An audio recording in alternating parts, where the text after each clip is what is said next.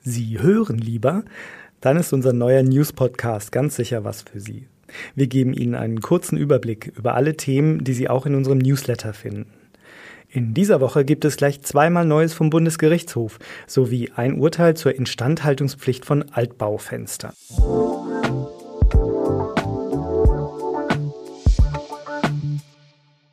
In einem auch für Wohnimmobilien wegweisenden Urteil hat der Bundesgerichtshof beschlossen, dass eine Eigentümergemeinschaft zur Sanierung eines Gebäudes verpflichtet ist, auch wenn die Sanierungskosten den Wert der Immobilie übersteigen.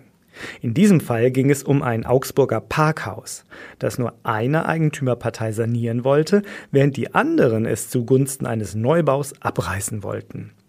Der BGH stellte jedoch klar, dass die Eigentümerinnen auch dann zur Sanierung des Gebäudes verpflichtet sind, wenn die Instandsetzung ihre finanziellen Mittel überschreitet und sich die Sanierung wirtschaftlich, wie in diesem Fall, nicht lohnt. Und zwar gelte das auch für Wohnimmobilien, sodass Eigentümerinnen künftig nicht mehr darauf hoffen können, aufgrund eines Sanierungsstaus abreißen und neu bauen zu können. Außerdem hat der Bundesgerichtshof einen Beschluss bezüglich der Abrechnung sonstiger Kosten in der Betriebskostenabrechnung von Mietimmobilien gefasst.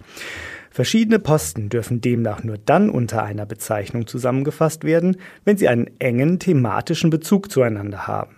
So hat der BGH beispielsweise das Zusammenfassen verschiedener Versicherungen unter dem Posten Versicherung für zulässig erklärt.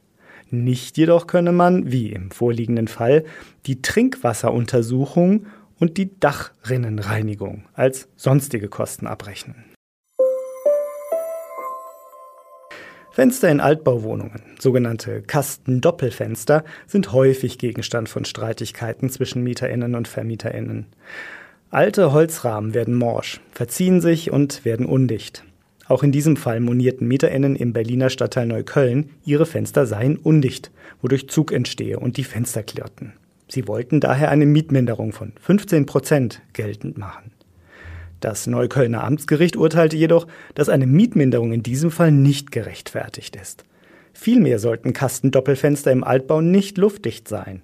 Und ein zur Minderung berechtigter Mangel liegt nur dann vor, wenn kein ausreichender Schutz gegen das Eindringen von Feuchtigkeit, zum Beispiel bei Schlagregen, vorliegt. Oder eine erhebliche Beeinträchtigung durch Zugluft anzunehmen ist. All das konnte in diesem Fall nicht nachgewiesen werden. Ich hoffe, Ihnen hat unser kurzer Newsüberblick gefallen. Die ausführlichen Fälle finden Sie auf unseren Seiten. Danke für Ihr Interesse und bis zum nächsten Mal.